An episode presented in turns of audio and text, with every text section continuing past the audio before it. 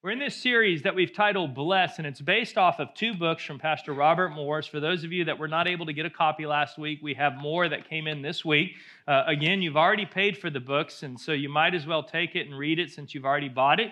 Um, it's yours, and so pick up a copy today. They are free. One book is called The Blessed Life. We've been giving this away as a church for about eight years. I still have people today that read it eight years ago who email me and thank me because they see the tangible difference in their life. See, this is an area in our life that you can actually see uh, how you're doing spiritually. You can actually see it on a spreadsheet. I mean, understand there's a lot of areas of your Christian faith that you really can't, it's hard to quantify. Like, how am I as a husband? Am I a good husband? It's really hard, you know, to measure that sometimes. And you can't really see that always on a spreadsheet. This is an area in your Christian faith that you can actually see on a spreadsheet. You can see very, very clearly how you're doing and God's favor and God's blessing on your life. And this is a book that many people have applied and they have seen God's favor and God's blessing on their life. This is the newest book, Beyond Blessed, which he actually calls the prequel to the first book. And this one deals with stewardship and it deals with management, it deals with legacy, and it deals with, you know, how are we setting up for future generations. Both of these books are incredible. I want to encourage you to pick up a copy and read them. There, if you're visiting our church family, these are a gift to you because we know this will bless your life, it'll bless your family, and it'll bless your future. So if you're visiting our church, please allow us to give you a book today. So stop by and pick a copy of each book up as you leave today. I've also been sharing stories every week of people in our church who have applied these principles and gone through our stewardship small groups. I want to share a story of actually one of our staff members today who wasn't always on our staff. He came in first as a church member, and then when he first came into the church, he was in a really bad place financially and went through a series just like what we're talking about today and decided to take some tough steps and get honest and get help and he's in a completely different position today, and that is our very own Cedric. So I want you to watch his story today of what God has done in his life through this teaching. I remember, like, it's probably like four or five years ago, I had sat through a service uh, with a message similar to the series that we're in now, where Pastor Aaron is talking about the blessed life and he's talking about financial stewardship. And I and I have been in a season in my life where I I wanted to go deeper, right? You have these seasons where like you just you just feel stagnant. And I was like, God, I want to go deeper. I want to know your heart. And as clear as day, as we were wrapping up and, and, closing with prayer, I heard I heard God saying, "This is this is it. This is the next step for you. This is the next level for you." And so I approached Pastor Aaron. I said, "Aaron, listen, I want to go all in, but I, I I know that God wants me to take care of my finances and, and, be a better steward." And so He connected me with Dave Barth, who was the financial uh, stewardship hub leader at the time. Um, and Dave said, okay, let's do this. And I gave him a little rundown. I, am almost sure he had a slight heart attack when I told him like I had like $15,000 in debt and my credit score is like at 450. But he said, you know what? It starts with this admission, and then we make a plan and we stick to the plan. And so, uh, you know, we embarked on what would turn out to be a, a, a year long journey for my family where we were really just started diving into the heart of God about finances. And I think, you know, it was crazy to see. For me, it was the first time I really understood that God talks about finances like so much in scripture. Uh, and secondly, how like so little of the course was about budgeting. Like it was really about renewing your mind and, and getting to the heart of God uh, as it relates to being a good steward. And I, it was one of the first times that I started understanding this concept of God wanting to bless me, not only so that my family can be blessed because, you know, He just loves us, uh, but also so we could be a blessing to others. You know, I think just the way I grew up, the mentality was like, you know, you know, what can I get for me, store up in my own house uh, so that I can just acquire stuff. But you know, I was able to see for the first time that God wants me to be a blessing because there are people in my community that needs to be blessed. There are people in, in, in my family that need to be blessed. Um, and that I could be that vessel. I could be that person that God uses to, to, to bless other people. Uh, and so we made a plan, right? We made the plan and we started budgeting and, you know, Next thing I know, you know, $15,000 turns to 12, 12 turns to 8, 3,000 becomes 1 and 1 becomes 5 and next thing you know, you know, we're we're sending that last payment in and all the while, another cool thing was happening, right? That 450 credit score was, you know, went to 500, you know, went to 550, 600. It hovered between six and seven for a while. And I called Dave. I said, Dave, I'm going for eight. I, it's always been a dream of mine to, to just have that 800, to be in that excellent zone, not just good, but excellent. And actually, just three months ago, I was able to call Dave and say, Dave, you're not gonna believe this, but I, I broke the 800, uh, 800 point um, credit score limit. And I'm at like 815, and I could feel like a teardrop over the phone. But it was just incredible, and I just feel like, man, this has been like like financial freedom has been one of the hands down.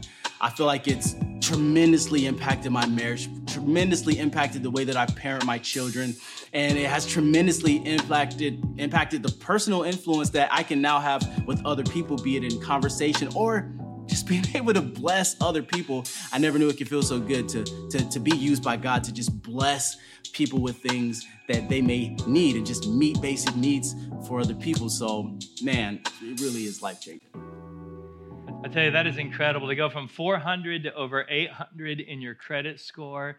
Uh, this stuff does work. Handling things God's way does work. If you're interested in one of our stewardship groups, the interest list is forming now. You can email us and be on the interest list for the fall groups that are coming up. And again, this is for everybody. This is not for people who are struggling financially. This is for everyone. We've had people in a really good position financially go through these groups and say it's made such a difference in how we think about legacy, how we think about the future, how we how we steward and handle things. We can do things so much better. So I want to encourage you to be a part of that if you've never had a chance to be a part of it. Today, we're going to deal with really the key subject for the entire series. Like if you don't understand today, it's going to be very very difficult to do anything else in this series to really uh, understand how to apply any of the other principles. And it's one of those messages that half of you are going to hate me and half of you are going to love me.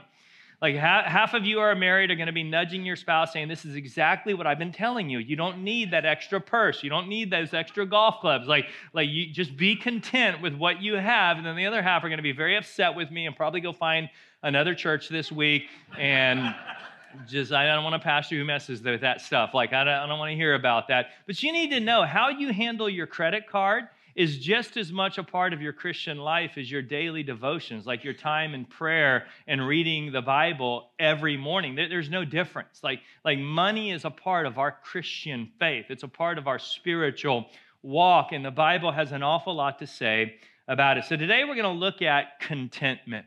How do we be content? And here's the problem with contentment. I don't know if you suffer with this or struggle with this, but one of my problems when it comes to the area of contentment is it's simply this I like stuff. I don't know about you, but I like stuff a lot. Like, there's a lot of stuff out there that I like. There's a lot of stuff out there that I have convinced myself I absolutely need. Like, I need more stuff in my life because I don't have enough stuff so far. Like, like there's more stuff, and every day they're telling me they're about new stuff that I need. And, and this new stuff is going to make my life better. It's going to make me feel better about myself. It's going to make me think I look better. Like, there is a lot of stuff out there that I need. And contentment is difficult in today's consumer driven culture. We are the most marketed to culture in the history of civilization. They say that the average American sees over 3,000 commercial messages every single day, either on the internet or TV or, or YouTube or somewhere. A child born today will see over 1 million commercials before the age of 20. And every single one of these commercials, all of these marketing agencies are trying to drive home two very important points to them that they want you to believe. And it's simply this you need what we're selling. Like, you can't live without this. Like, you absolutely need this in your life. And not only do you need what we're selling, you need it now. Like, you cannot wait for it. Like, tomorrow is too late. You need this today. And so you need to do whatever it takes to get it now because you absolutely need this in your life. And by and large, we're okay with this, aren't we? Because we love stuff. Like we love stuff. We love our stuff and we want more stuff. And so we're we're by and large okay with this messaging. Now, I've heard somebody call this a disease. They call it the disease of stuffitis. I don't know if you've ever fallen ill to stuffitis, where it's like, I, have got stuffitis. Like, there's just stuff I need, stuff I want. In your message notes, stuffitis causes nearsightedness. That's what stuffitis will create in your life nearsightedness, where we only see what's right in front of us and we're blind to the long term consequences. Anyone that's ever negotiated a car has, has been put in this position. I mean, the car salesman will never tell you what the car costs. They'll only ask you, what is your budget? Like, have you ever been asked that question? What is your budget? Like, how much do you want to spend? Well, well, what are you talking about? How much do I want to spend on the car? How much do I want to spend every month? And they want you focused on the short term. They want you focused on what do you want to spend every month so that you're not thinking of the long term consequences, so that you walk out of the dealership buying a $22,000 car that you're going to end up spending $39,000 for because you didn't think of the long term. You just thought of the short term. What does it cost me every month? Instead of the real question, what does it cost me? And that's what happens with stuffitis. It creates nearsightedness where we'd rather use our credit card to buy something now than actually have to wait eh, till we actually have the money to buy it. It's the microwave age we live in where I want everything just a few seconds at the push of a couple buttons. And we talked about this a few weeks ago on the box of Pop Tarts now. They give you a recipe for how to cook a Pop Tart in a microwave for three seconds for those of us that don't have one minute to cook a Pop Tart the way it's supposed to be cooked. I mean, everyone knows Pop Tarts go in the toaster. They do not go in a microwave, but we're so busy today, we don't have a whole minute. So we, we, we do the three second version and put it in the microwave because we like our stuff and we want it now. Now, the Bible has a word for stuffitis. It's a difficult word to say, but it's the word covetousness. Covetousness. It means greedy, grasping, having or showing a strong desire, especially for material possessions. Like I need stuff and I need more stuff and I need it now and or for another person's possessions. And this word shows up in a very heavy list in the Bible. Let me show you the Apostle Paul in Colossians 3. He says, Therefore, put to death your members which are on the earth. So anything like in this fallen, cursed world that we live in, fornication, uncleanness, passion, those are three sexual sins. I mean, this is a heavy list. Evil desire, that's like hatred and, and murder in your heart. Uh, so this is a heavy list that Paul is getting into. And look what he includes in the list stuffitis. He says, and stuffitis or covetousness, which is idolatry. Do you realize that, that stuffitis is idolatry? Because I'm putting it above God. I'm saying, I need this so bad that I can't wait for God to provide it for me. Visa's gonna provide it for me. MasterCard's gonna provide it for me. I'll provide, because I'm not gonna wait for God to provide it. I need it now. God is not my provider, money is my provider, and these things become idols in our life. And what we need is contentment. But the question is, what is contentment? Because contentment is the key to the whole series. Contentment is soul rest. Plain and simple, it is soul rest. In his book, Authentic Faith, Gary Thomas, the author, says this contentment is nothing more than soul rest. It is satisfaction, peace, assurance, and a sense of well being that is cultivated by pursuing the right things Instead of more power, more money, more pleasure, more control for all the wrong reasons, no, we have soul rest, so we seek an abundance of grace and peace.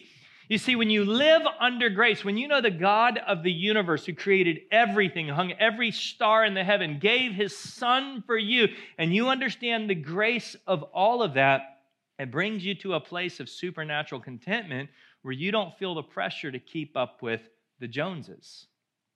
But unfortunately, today, if I ask the question, is your soul at rest? Most people will say no. Instead of their soul being at rest, what we see today is restless souls. We have people who are restless thinking about the raise that they didn't get.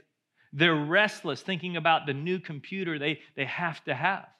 They're restless thinking about the new car, the new house, the new swimming pool that just seems out of reach. They're restless thinking about the neighbor who just got a new raise, the neighbor who just got a new computer, the neighbor who just got a new car, the neighbor who just put in a new swimming pool. And this is so far from where God wants us to be. Paul teaches about this in Philippians 4. Paul says, I rejoice greatly in the Lord that at last you renewed your concern for me. Indeed, you were concerned, but you had no opportunity to show it. So, what's happening is the church in the Philippian area, Philippi, sent Paul a care package while he was in prison. And in chapter four, he takes a moment to just kind of say thank you. But in the middle of his his thank you, he's got to point out something. He goes, I'm not saying this, like, I'm not thanking you because I'm in need. Like, I appreciate what you've done for me. I appreciate this care package, but you need to know I wasn't in need before I received it, for I have learned to be content. Can I tell you, contentment is something you can learn? It's not natural, it's not easy, but you can learn how to be content, whatever the circumstances. And again, without contentment, you're not going to be a good steward with money. You're always going to be driven to be foolish with money if you don't learn how to be content. I know what it is to be in need, and I know what it is to have plenty. I have learned the secret. There's a secret to being content in any and every situation, whether well fed or hungry, whether living in plenty or want. And here's the secret I can do all this through Him. The secret is through Him through Christ who gives me the strength. Now I know this passage is difficult to process if you're if you if you've been afflicted with stuffitis. Like if you if you have a case of stuffitis, this is hard to kind of deal with. But I want you to understand Paul wrote this while sitting in prison, which makes it so much more powerful. When Paul wrote this, he had no freedom. He had no privacy. He had no assurance that he would ever be released. It makes it so much stronger. This is a man who once had everything. Paul had power, he had prestige, he had fame, he had influence, he had worldly possessions, and now he's stuck in prison. And they send him this care package, and in chapter four, he takes time to say, say thank you, but he can't say thank you without making it absolutely clear. Look, look, it's a blessing you sent this to me.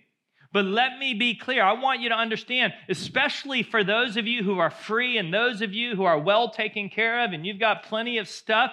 The contentment that I have right now is not about the stuff that I have with me, it is a condition of my heart. Because in Christ, all of my wants, all of my needs, all of my desires have already been met. Can you imagine what life would be like with contentment? Could you imagine the way you would live your life if you got to the place where if I have Christ, I have everything? With Christ, I have everything I want. I have everything I need. I have everything I've ever desired. And grace produces that level of contentment in your life. How would you think of yourself differently if you had the supernatural contentment that was produced by grace in your life? How would you see things differently?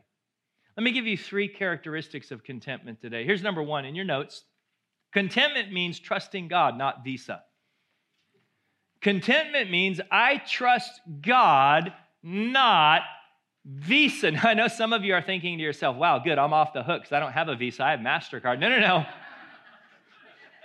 You could say MasterCard, you could say American Express, you could say money, you could say whatever you want, but it means I trust God, not money. I trust God, not financing. I trust God, not my credit card. And here's the point where do you turn when you have a financial crisis? Do you turn to God's word or do you turn to your Visa card?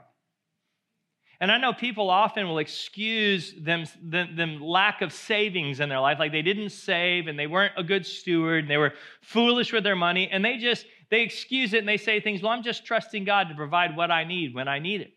And I've actually heard people take, you know, a, a verse in Philippians 4 that Paul says later on completely out of context. When Paul says, My God will meet all your needs according to the riches of his glory in Christ, they say, Well, I don't need a savings because God will meet my needs when I have needs. Now, let me be very clear. We do not ever, ever, ever put our faith or put our trust in money or in a savings account. The Bible says that the rich think of their wealth as a fortified city. Can I, can I be honest with you? There is no such thing as financial security. That is a myth, it does not exist. And I know you've been taught that, you know, from childhood that you need to be financially secure, that there's a magic number out there. And if you can arrive at that magic number, every eventuality, you know, will, will be, you know, provided for and you will be financially, there's no such thing as financial security. The only security you will ever find is in Christ, in God. So we do not put our faith in money. We do not put our faith in Visa. We put our trust in God. But let me be very clear one of the ways I trust God is by saving money so that He can provide for me in times of need. I trust God by saving money. What do I mean? Well, the truth of Scripture says wise people save money, fools spend it all. This is what Proverbs says The wise store up choice food and olive oil, but fools gulp theirs down. Fools live off of 100% of their income or more. You know, unfortunately, there are people out there today living off of more than 100% of their income. So if we say that we are going to trust God, what that means is I also have to trust God's word. To trust God, I have to trust his word. Well, his word, the Bible, tells me that I need to save money. so when we're operating from a position of trust, then I'm going to be prepared when a financial crisis or a financial emergency happens in my life. And I had this thought yesterday when I was putting the message together. How many times has God provided for your financial crisis, provided for your financial emergency, but you spent it before the emergency happened? You ever have that thought? How many times did God actually provide for you, but you ended up spending it before it took place? Like you took everything God gave you to provide for this financial crisis that God knew was going to happen in your life, but you ended up spending it over here. And so when the financial crisis had, you're sitting there like, God's not providing, God's not. Pro-. No, He did provide. You just spent it before it actually took place because we weren't being good stewards. Now, I don't want this message to make anyone leave feeling condemned. We all, including myself, got into bad positions financially and had to get honest and had to figure out how to do things God's way. And this is part of the process. But the truth is, seven out of 10 Americans today can't even cover a $5,000 emergency without borrowing money or putting it on a credit card. And I want to tell you that trusting God is a proven financial principle, but to trust God, we have to trust His word. And the amazing thing about handling money God's way is it works when the economy is up and it works when the economy is down. When you, when you live according to financial, biblical principles, it works whether you get a raise and it works whether you get laid off. God's principles and planning work in the real world. These are not obscure spiritual realities. This is real world, day to day financial advice from God's word. So let me give you just two points under this, two subpoints. First is live on a budget. Live, it is very biblical to live on a budget. And it's amazing to me how many people have no idea where the money's going. They have no concept of budgeting. They just they just hope that it works out at the end of the month. Like you sit down with them and, and you ask them, well, how much do you earn? And well, we earn $5,000 a month. Okay, well, let's look at your expenses. Well, there's, you know, 1200 to taxes, and then $2,200 for rent, and $300 for my car payment, $200 for insurance, and then there's my, my phone and my internet bill, which is another $250, and then there's food, $300 over here. Before they're done, they've added up like $52 to $5,300, and they're living off of five, and they can't, they can't even see it, and just slowly they're, they're building their debt portfolio because they, they, they haven't lived off of a budget. A budget is like a map. And if you don't have a map, you're going to get lost. How many people are financially lost today? Because they don't have a map. And the good news is you don't have to write your own map. There are great maps out there already written. That's what our stewardship groups are all about. That's what Mr. Budget will help you do. Mr. Budget can be your best friend, especially married couples. Mr. Budget can be your friend.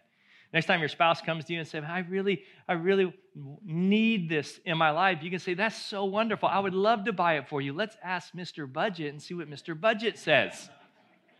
Because Mr. Budget's not emotional. I tried that this week. My wife said, You better be careful. Mr. Budget's going to get you killed.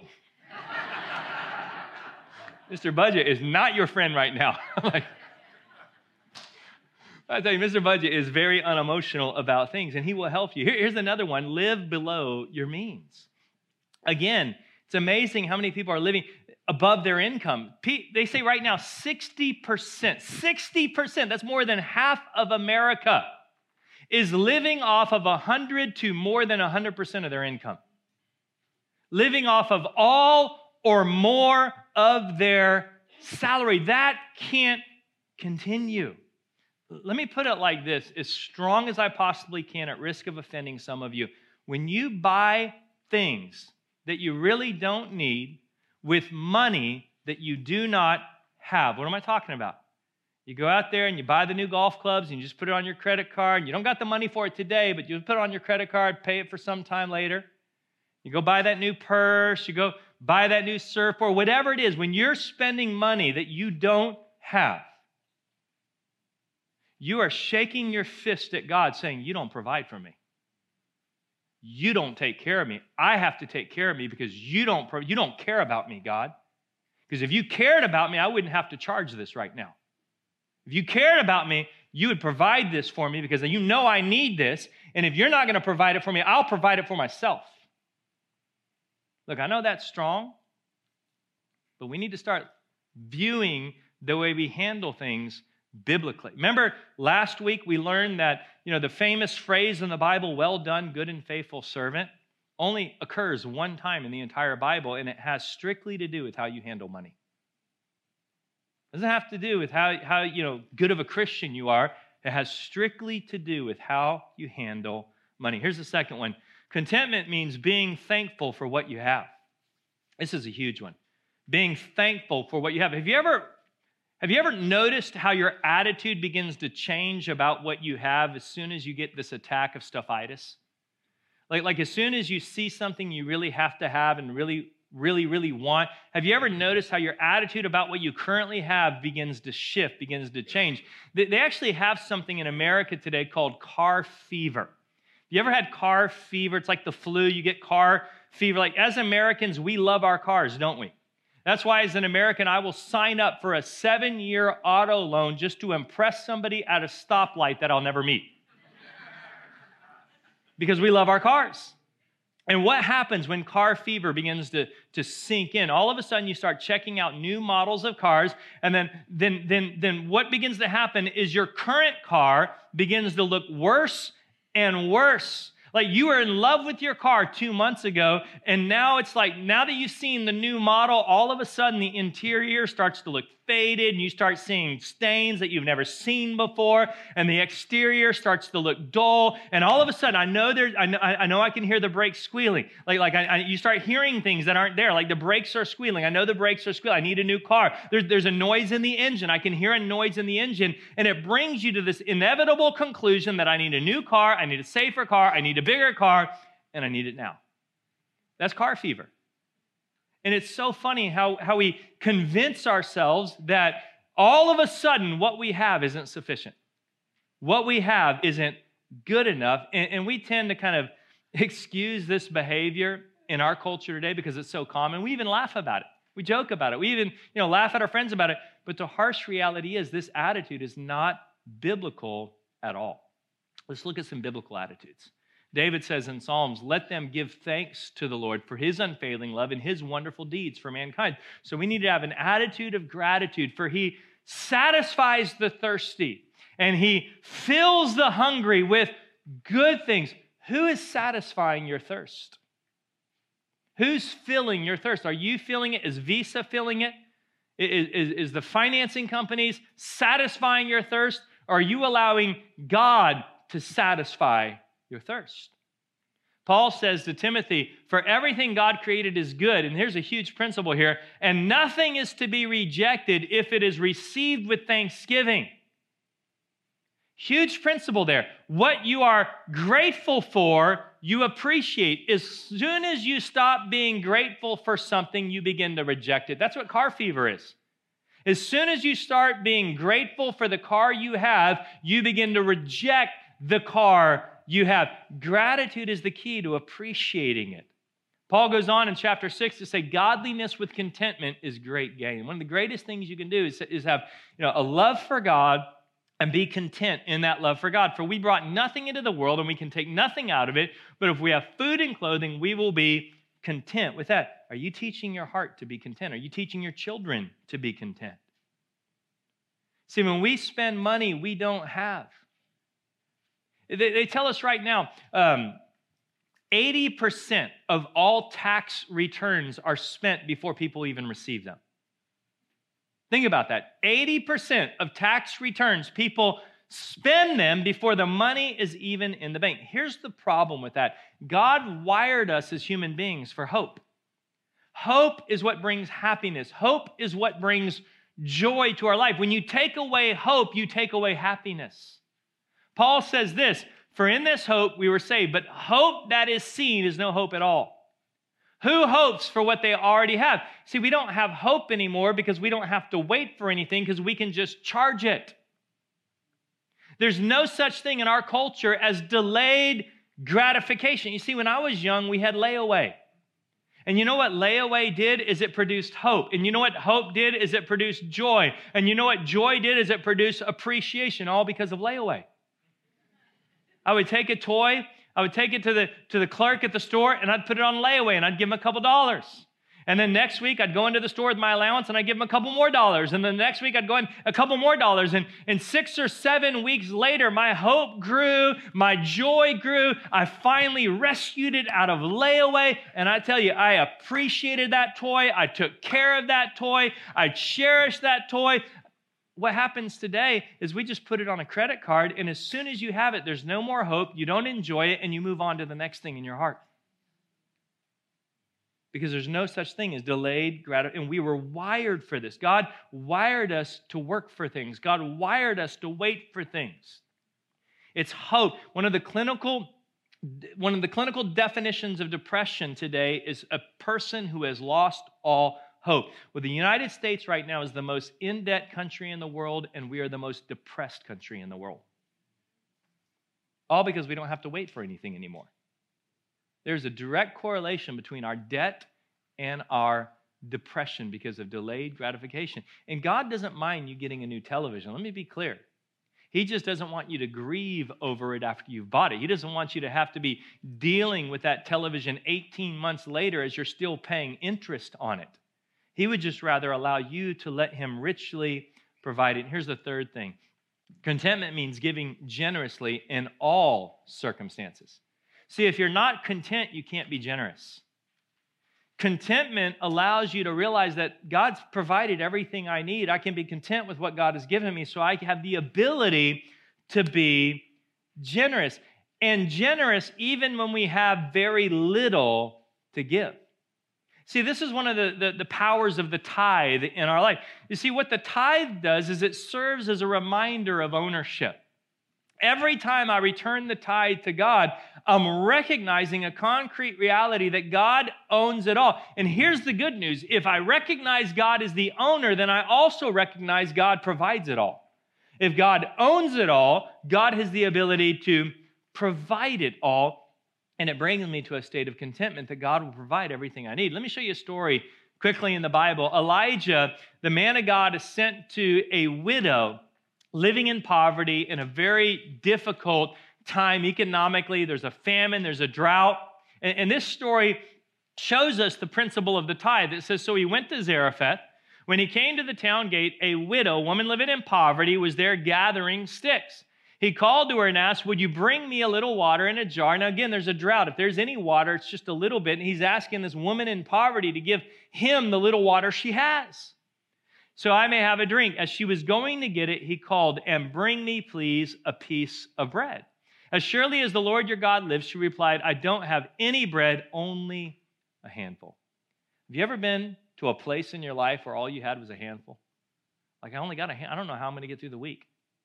I don't know how we're going to survive this situation. I don't, have enough. I don't have what it is. Can I tell you, giving when you only have a handful is the most important thing you can do? Because watch what takes place. I only got a handful. I'm not going to survive. A flour in a jar and a little olive oil in a jug. I'm gathering a few sticks to take home and make a meal for myself and my son that we may eat it and die. And she's not exaggerating. People are starving to death all around her. She knows that after they eat this meal, there's nothing left. They're going to die. Elijah said to her, Don't be afraid, go home and do just as you've said. But first, remember the tithe is always first. If the first is holy, everything else I have becomes holy. If the first portion is holy, everything else is holy. First, make a small loaf of bread for me, what you have, and bring it to me. Then use what's left. That's the definition of tithing. Bring God the first. When the first becomes holy, then we can use what's left. But what's left becomes holy and it becomes blessed and it becomes protected by God. Then use what's left to make something for yourself and your son. For this is what the Lord, the God of Israel, says The jar of flour will not be used up, and the jug of oil will not run dry. You see, when the first is holy, everything else you have becomes holy. And when everything else you have becomes holy, it will not be used up and it will not dry up and it will provide. It doesn't matter what the economy is doing, it matters what God is doing.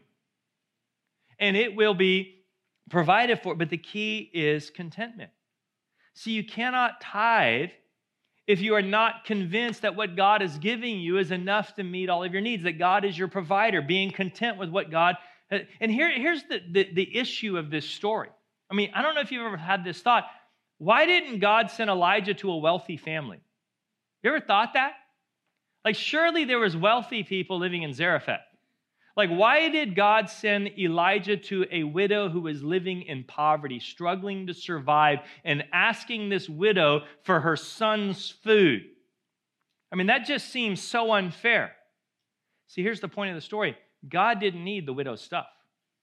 God was trying to do something for her. God was saying, listen, if you'll put me first, if you'll allow the first to become holy, everything else you have will become holy. And when it becomes holy, it'll be supernaturally protected. It'll be supernaturally increased. It will not run dry. It will not be used up. And you will not die. You will not starve to death. You will survive. This, when everyone else around you is dying, you will survive. Why? Because what you have has become holy.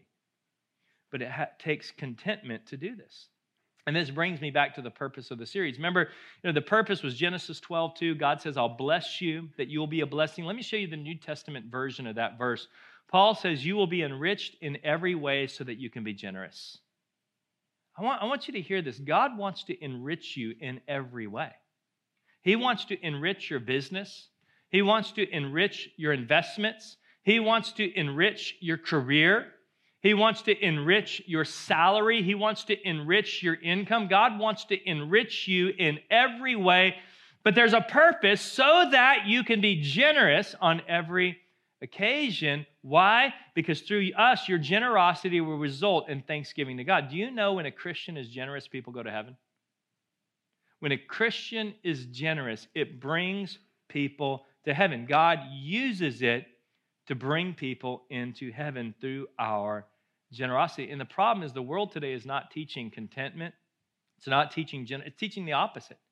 The world is teaching take what you can get, borrow what you want, do it now, don't wait, satisfy. It's all about you know, short term desire without any regard to the long term consequences. So let me give you three thoughts to close. First, contentment is not a short term mindset. This, this, this is, we're playing the long game here. Contentment will never satisfy the short term desire. It's always this attitude of gratitude. It's a soul rest for the long term. Here's what Proverbs says He who gathers crops in summer is a prudent son. Do you know what the word prudent means? Prudent means thinking about the long term. Prudent means thinking out the long term implication for whatever you're doing today. But, uh, but, he, but he who sleeps during harvest is a disgrace for not under grace son. Contentment is an active choice. Paul said, I had to learn this.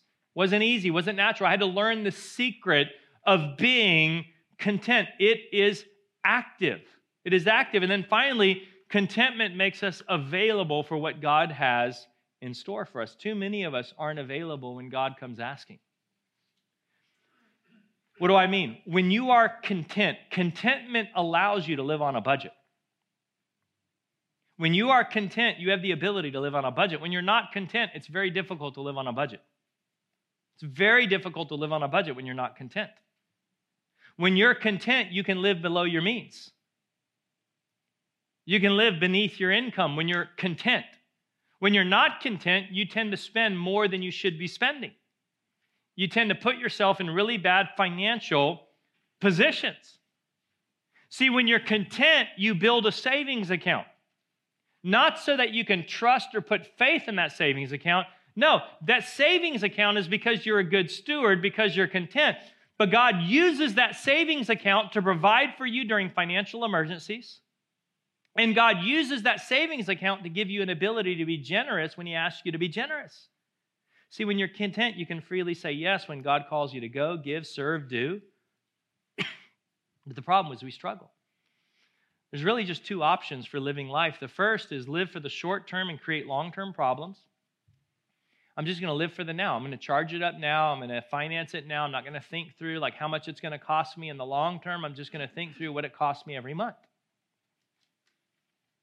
Too many people are doing this. Or we can live for the long term and create some short term discomfort. Yes, I may have to wait for that. Yes, I may not be able to get it today. Yes, I might not be able to buy the extra latte at Starbucks this week. Yes, I may have to say no to some things, but I'm living for the long term. You got to learn to tell yourself no sometimes and allow God to do incredible things in your life. Because here's the promise in Proverbs the blessing of the Lord brings wealth without painful toil. See, too many of us are creating wealth with painful toil. We're creating wealth through credit cards. And when I mean creating wealth, we're, we're creating a wealthy lifestyle. We're, we're buying wealth. We're, we're, we're, we're providing a wealthy lifestyle for ourselves, but it's creating a lot of toil. Yes, we've got the new car, but now we've got the payment, we've got the interest. We're now drowning in debt. Our marriage is suffering, parenting is suffering. We're struggling. Yes, we, we got a lot of nice things, but there's a lot of toil associated to it. Let God bring you the wealth. Let God provide for you. Let God do it His way. You will enjoy life. But again, the key is coming to a place of contentment. I love the, I love the saying if you'll live like no one else today, you'll be able to live like no one else tomorrow. Like you got all your neighbors trying to keep up with the Joneses. You got all your neighbors making foolish decisions financially to keep up an appearance because they have stuffitis, because there's things they have to have today. Why don't you decide, I'm not going to live like everyone else so that I can live like no one else tomorrow? Because what's going to happen, and we see this today, we got people in their 70s and 80s who have to work not because they enjoy their job, they got to do it to survive. They got to do it so they don't starve. They should be able to enjoy the season of life they're in, but they can't enjoy the season of life because they enjoyed their younger years without any thought to how it would affect their future. And so now they're struggling to survive years later in life because they, they lived it up when they're younger without any prudence at all. So let's learn to be content, follow God's plan for our finances and set ourselves up for an incredible future as God provides everything we need according to His word. Would you close your eyes with me? Father, in the name of Jesus, God, I know this is not an easy message, especially in the culture of where we're at today in America. Lord, contentment is just not what we're taught, it's not what is communicated, it's not what we've learned. But God, we desperately need it. And so I pray that you bring each of us to a place of, of understanding contentment. Speak to each of our heart and each of our life for what we need out of this message so that we can be great stewards, so that we can be generous, so that we can set our future up, so that we can leave an inheritance for our children and our children's children. As Paul said, let us learn this secret that if I have Christ, I have everything. I have everything. And I can enjoy what you've already provided without being so consumed with what I don't have. In Jesus' name. Amen. Would you stand with me? We're going to close with one song of worship.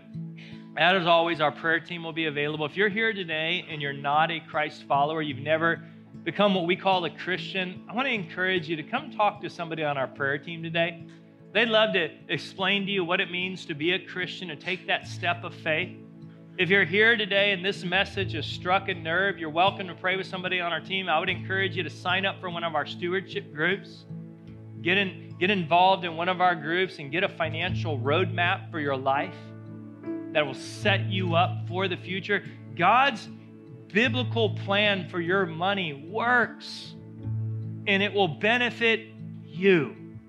And if there's anything else going on, maybe you filled out a prayer card today. Before you turn in the prayer card, why don't you bring it forward and let somebody on the team personally pray with you today before you leave? One of the best things we can offer you is somebody that will just stand with you and pray before God with you today. Let's worship today and then we'll be closed.